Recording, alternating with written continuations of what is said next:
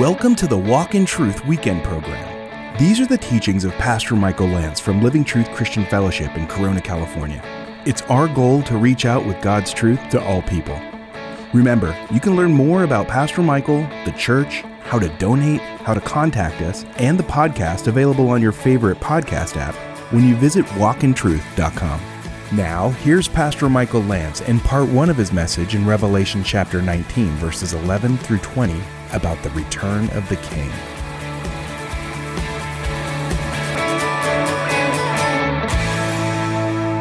Revelation chapter 19. Um, the passage is so incredibly rich tonight, and I, I do want to just backtrack for a second. And uh, before we get into the one who sits upon the white horse and all that's there, I want to just remind you about something that we saw at the end of last time. It's in Revelation 19:10. John has been told in verse 9 of Revelation 19, Blessed are those who are invited to the marriage supper of the Lamb. And we talked about Isaiah 25 and the beautiful picture of that table on God's mountain and the beauty of Him wiping away tears from our eyes. And John is told these are the true words of God. And he falls at the feet of the angel to worship him. In verse 10, chapter 19, and the angel says, Do not do that. I am a fellow servant of yours and your brethren who hold the testimony of Jesus. Worship God. For the testimony of Jesus is the spirit of prophecy. Now, you're about to see a prophecy of all prophecies. You're about to see a prophecy of the second coming of Jesus Christ. And the testimony of Jesus is the spirit of prophecy, or prophecy is largely about Jesus. In fact, you could say probably the major percentage of prophecies in the Bible point to Jesus. The first and second coming, for example. We could talk about the millennial kingdom, which we will talk about in Revelation 20. But the angel says, Don't worship me. Angels do not receive worship. Now, some of you may be thinking, ah, but Satan wanted worship, and isn't Satan a fallen angel? Okay, let me qualify. Good angels do not receive worship. So this angel says, don't do that. I am a fellow servant, which is interesting for an angel to say to a human, to John. I'm a fellow servant of yours. Worship God. These are the first two commandments. You shall worship the Lord your God, and him only shall you serve. Don't make an idol. And so the angel says, don't worship me in rapid fire. When the Magi came to the place where Jesus was, he was in a house at this time. Just write these down. I don't have time to develop this tonight. They, the Magi, fell down and worshiped Jesus and opening their treasures, presented to him gifts of gold, frankincense, and myrrh. Matthew 2:11. They said when they first came into town, uh, they said they had come, they had seen the star in the east, and they've come to worship him. Matthew 2 2 and Matthew 2 11. In Matthew 14, uh, Jesus stops the wind. And seeing the wind, he became, or excuse me, this is Peter on the water. Peter became afraid when he saw the wind. He began to sink. He cried out, saying, Lord, save me. Immediately, Jesus stretched out his hand took hold of him and said to him, O you of little faith, why did you doubt? When they got into the boat, the wind stopped. Those who were in the boat worshiped him, saying, You are certainly God's son. Matthew 14, 33. Now you may be asking, Pastor Michael, why are you talking about this? Because there are people who deny that Jesus is God. And I, I have to bring it up because this is the group that largely teaches this. Jehovah's Witnesses teach that Jesus is the first and greatest creation of God. And they teach, and maybe they don't all know this, the average Jehovah's Witness may not know this, but I think a good majority do. They teach that Jesus is Michael the archangel. Jesus cannot be an angel because he's receiving worship all over the New Testament. He cannot be a good angel if he's receiving worship, but we don't believe he's an angel at all. We believe what? He is God the Son, the second person of the Holy Trinity. In Matthew 28, they beheld Jesus. Jesus met them and greeted them. They came up and took hold of his feet and worshiped him. And he said, Don't be afraid. Go and take word to my brethren to leave for Galilee, and there they shall see me. Matthew 28, 9 and 10. Matthew 28, 17 and 18. When they saw him, they worshiped him, but some were doubtful. And then he gives the Great Commission, Matthew 27, excuse me, 28, 17 and 18. Now, there's other places where Jesus does receive worship. For example, the man that was born blind and is healed by Jesus.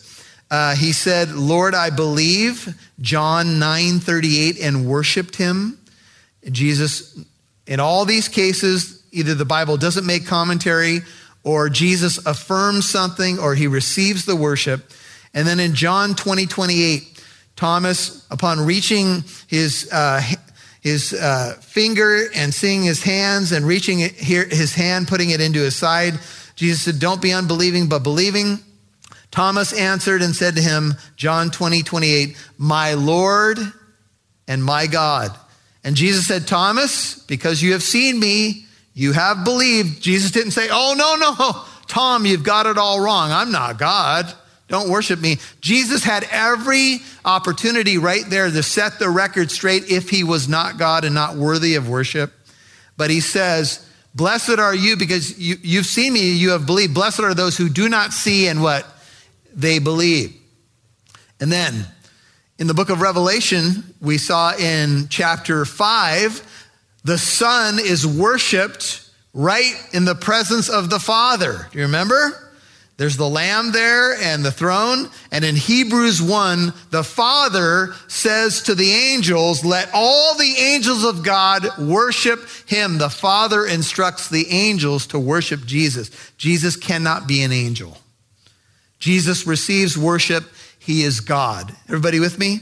I know this is not always the easiest concept to grasp as you're growing in the scriptures and growing in your faith. But I just want to reiterate the Bible teaches over and over that Jesus is God. He's Emmanuel, God with us. He is second person of the Holy Trinity. Now, the spirit of prophecy here, the testimony of Jesus is the spirit of prophecy. Now we have the prophecy of all prophecies, the second coming, if you will, of Jesus Christ. Now, let me just talk about some timing for a second, because some of you have been you know, you've been with us through the whole book of Revelation. You may be wondering about a few things. Let me just explain what I believe happens is when the day of the Lord starts, the day of the Lord is the start of the wrath of God. One of the first things that happens is that the Lord rescues his bride. He raptures the church. There's a resurrection and a rapture. Okay? The church is not appointed to wrath. So before wrath can come, what has to happen?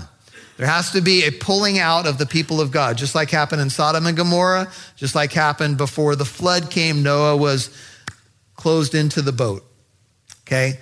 First, the people of God are rescued, then judgment comes. The day of the Lord is not a literal 24 hour day, it is God's day. Man has had his day, put day in quotes. Now God has his day. And one of the judgments in the day of the Lord lasts five months. Revelation 9 5, write this down if you're interested, and Revelation 9, verse 10. One judgment in the day of the Lord judgments lasts five months. So the day of the Lord is not a literal 24 hour day. It is rather an extended amount of time where God is pouring his judgment on an unbelieving world. And what do we see over and over again? When the judgment comes, people would not repent. They would not repent. They would not repent. They curse God, but they will not repent.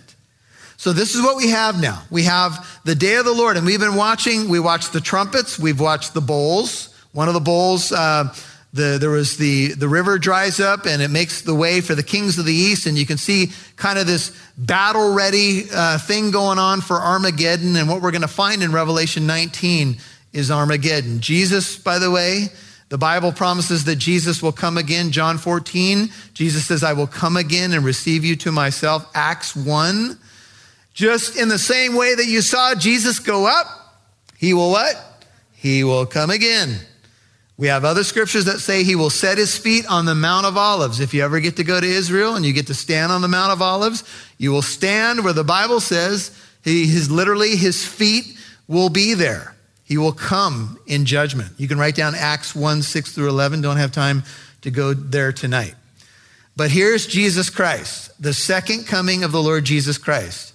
Mockers in the last days will say, Where is the promise of his coming? Oh, he's coming. And one, one day it's going to be, it's time. It's time. The time has finally come. Can you imagine how excited we're going to be as the church when our hero on the white horse comes a riding in? Woo! Come on. You should be excited. Our champion's coming. And if you ain't on his team, it's not going to be good. But if you're behind him on a white horse, if that's the church, and we'll talk about that, it's going to be pretty cool. We're just going to be saying, Get him, Jesus. Get him, Lord. It's time. The Lord is a warrior, the Lord is his name. The day of the Lord will come. And remember, as we've been looking in scripture, God will give every opportunity for people to get right. The gospel will be even proclaimed in the heavens so people will have a chance. People will be warned don't take the mark, don't take the mark. And then finally, when people decide, and Jesus said, You're either for me or against me, then the day will come. I saw heaven opened. Heaven, we get now another glimpse into heaven. Verse 11, Revelation 19, and behold, a white horse. You've been listening to the Walk in Truth Weekend program. You can now listen to Walk in Truth with Michael Lance wherever you go and whenever you want. That's because Walk in Truth can now be heard on your favorite podcast app. Apps like iPodcast, Spotify, Stitcher, iHeartRadio, Google Play, and much more. Simply open up your favorite podcast app and search Walk in Truth. Make sure you subscribe so you'll know when a new show is available. Thanks for listening and partnering with Walk in Truth. Hey, Shane Lance here, and I wanted to take a quick moment and encourage you to subscribe to our devotional called A Step Closer. This is a quick read from Scripture with a little bit of commentary, and it's a great way to keep you growing in your walk with the Lord. In our crazy society right now, with all the things we jam pack into our schedule, I'll be the first to admit that sometimes it's hard to find time to study God's Word. But it is so important as we grow in our relationship with the Lord to study His Word. It's such a vital aspect to our walk. You can text STEP CLOSER as one word to 33222. Again, that's STEP CLOSER as one word to 33222. We really believe here at Walk in Truth that this can be a great instrument in helping you grow in your relationship with the Lord. So, once again, we'd encourage you to subscribe to our devotional called A Step Closer, and you can text STEP CLOSER as one word to 33222. Make sure you subscribe to the Walk in Truth podcast, available on your favorite podcast app. Now, back to Pastor Michael Lance, right here on Walk in Truth. The gospel will be even proclaimed in the heavens so people will have a chance. People will be warned don't take the mark, don't take the mark. And then finally, when people decide, and Jesus said, You're either for me or against me, then the day will come. I saw heaven opened. Heaven, we get now another glimpse into heaven. Verse 11, Revelation 19, and behold, a white horse. If you've seen the Lord of the Rings movie, I think it's the Return of the King. Uh, there's a battle scene going on, and the orcs and all those weird creatures are, you know, finally it looks like it's doomsday for the good guys. And the, you know, Aragorn is battling, and uh, who's the white wizard guy? Gandalf shows up on the other side. Remember the cliff, and they're they're there, and he says, "Look for my coming on whatever it is, the fourth day at sunrise." And when you see the army show up, and the white horse, and they come charging down that hill. The, the bad orcs have to turn. And, and oh, it's just the, this, the brilliance of them coming down with the sun. Ah! They don't look so bad anymore. You can see their band aids and everything is holding these guys together. It's a great scene. And it gives you just a smidgen of the taste of what's going to happen on this day.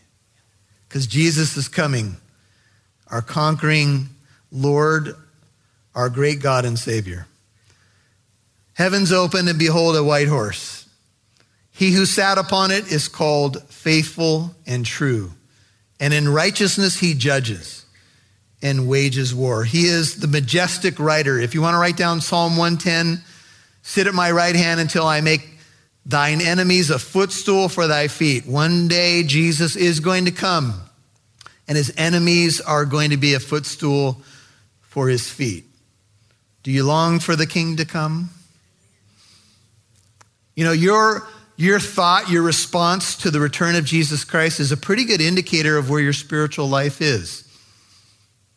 Are you excited? Or does it make you shudder a little bit? You start thinking about certain rooms in your house that you might want to clean out, certain closets that you got to deal with. The second coming, Charles Swindoll said, smashes all of our idols. Because how do you want to be found on that day? Jesus said, Occupy until I come. Jesus said, When the Son of Man comes, will he find faith on the earth? I sure hope so. He asked that question. And now we have before us the second coming. You know, those who interpret the Bible, those who study the book of Revelation and look at apocalyptic language and language that we've been studying, ask the question is it a literal white horse? Are there horses in heaven? I mean, everybody's asking if there's dogs in heaven.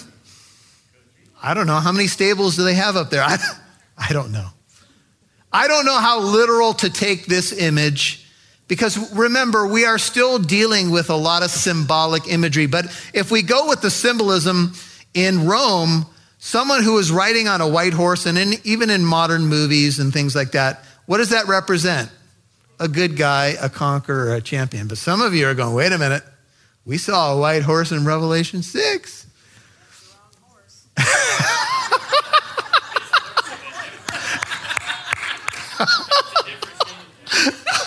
that's, that's, Michelle, that's awesome. She said, that's the wrong horse. Or more specifically, it's the wrong rider of the horse, right?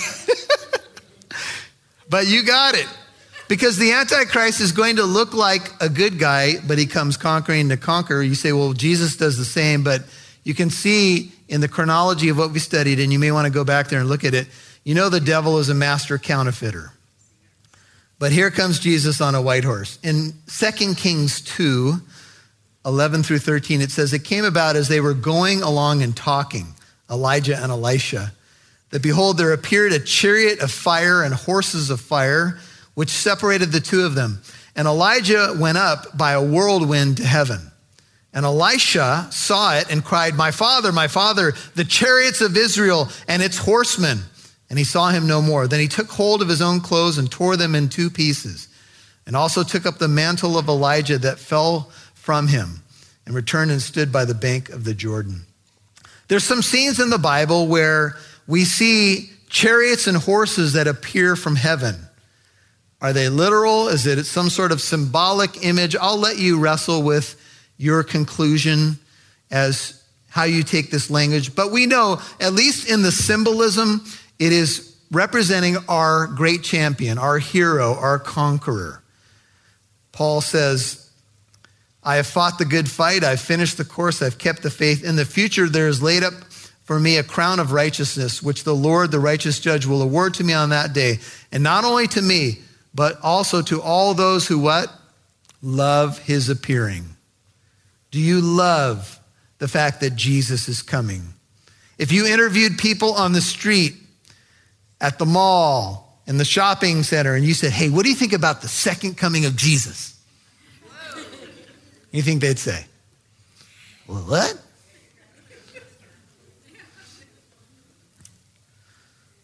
Paul went on in 2 Timothy 4:18, the last chapter he ever wrote, to say, "The Lord will deliver me from every evil deed and will bring me safely into his heavenly kingdom. To him be the glory forever and ever." And all God's people said, "Amen." The one who rides on the horse and there's going to be seven descriptions of Jesus from this point forward is called faithful and true. Faithful and true. In verse 9, uh, when we were introduced to the marriage supper of the Lamb, I think it's in verse 9. Uh, these are the, yeah, end, end of uh, 9. These are the true words of God. Then the one on the horse is called faithful and true. You know, as I look at the news today and I, and I see what's happening in leadership, um, and, you know, here I'm talking about political leadership, but we could talk about all the stories coming out in Hollywood and that kind of thing right now. It's, it's a sad indictment on our culture. And, you know, you, you have to, as an individual citizen of America, and as you weigh the news coverage, you have to ferret through the stories, right? And you have to determine, you know, what's what's true and what's not true or whatever. But but look, there's enough of this garbage going on right now where when we think about leaders and we think about those that we can call faithful and true, how many can you count on your hands? When's the last time you said, hey, that person, that leader is faithful and true. How many people do you know in your life that you would categorize as faithful and true? You know, by very nature of fallen humanity, we don't have a lot of people and examples that we can look to. We're often disappointed by people who make promises that they're going to be faithful and true, and then there's a pack of lies. There's a pack of falsehood. Uh, there's, there's religions that promise power, uh, you know, maybe excitement, and people dabble with occult things. By the way, people who think that they may be doing something religious end up opening the door to occult dark power. So it can happen even in religious stuff. You've been listening to Pastor Michael Lance on Walk in Truth. This was part one of his message in Revelation chapter 19, verses 11 through 20, about the return of the King. You'll hear more from Pastor Michael in a moment, but now we would like to invite you and your family to our free 633 event on Sunday, September 29th. If you suffer from depression, anxiety, mental illness, or know someone who does, come and listen to Pastor Michael's guest speaker, Dr. J.P. Moreland author of Finding Quiet, for guidance and encouragement to overcome these issues. Dr. J.P. Moreland will reveal his extended battle with debilitating anxiety and depression while pointing you towards sound sources of information, treatment, and recovery. Afterwards, he and Pastor Michael will take questions from the audience. But space is limited, so please let us know if you're coming to this free 633 event. Register online at walkintruth.com. That's walkintruth.com. Now, here's Pastor Michael. Well, friend, my brother and sister, you know, uh, Walk in Truth is an extension of Living Truth Christian Fellowship.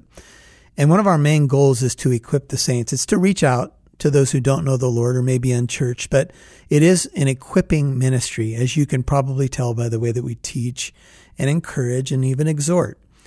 And as a church, one of the decisions that we've made is that we understand that the local church has to be one of the main training centers for future leaders. And the way we accomplish that is through teaching the Word of God, apologetics, challenging one another, going deep. Enough of this surfacey stuff, right? It's not it's not really going to benefit us if we stay on the surface and we always hear what we want to hear. Uh, we need to hear what we need to hear. We're implementing some things as a fellowship, some adult Sunday school classes that are focused on apologetics. We do expositional teaching from the pulpit. We go deep and we don't just do a half an hour message. Uh, so, you know, this is what this ministry is about. And I want to encourage you as you think about praying for us and partnering with us and even visiting the church to think about if you're plugged into a local fellowship, you know, how can that happen where you are if it's not happening right now? Something to be praying about. But this is what God has put on my heart for Living Truth Christian Fellowship, where I have the honor and privilege of serving as senior pastor, but also for Walk in Truth and for you to help you and encourage you to keep fighting the good fight of faith. Pray that you're being equipped for works of service. You know, another thought about equipping is in Ephesians 4 11 and 12, when God gave leaders, evangelists, pastors, and teachers for the equipping of the saints, it says for the work of ministry. It's so that we, the church, will get involved. And so not so the pastors of churches are doing everything. Not so attenders are just coming in to a building. They hear worship, they hear a message, they grade it, they talk about it, and they go on their way. No, no, no. That's not God's intention. God's intention is that we be a body serving one another, speaking the truth in love, growing up into all aspects into Him who is the head, Christ. When every joint is doing its part, the body grows. It grows in love and in truth. This is what we need in today's day and age. So I want to encourage you, as you're being equipped, get involved. Use your time, gifts, resources to extend the kingdom of God. That's what the equipping ministry is all about. God bless you, and we'll talk to you soon. Be sure to come back tomorrow to hear part two of Pastor Michael's message in Revelation chapter 19, verses 11 through 20, about the return of the King. I'm Mike Massaro. Thanks for listening to Walk in Truth. It's our goal to reach out with God's truth to all people.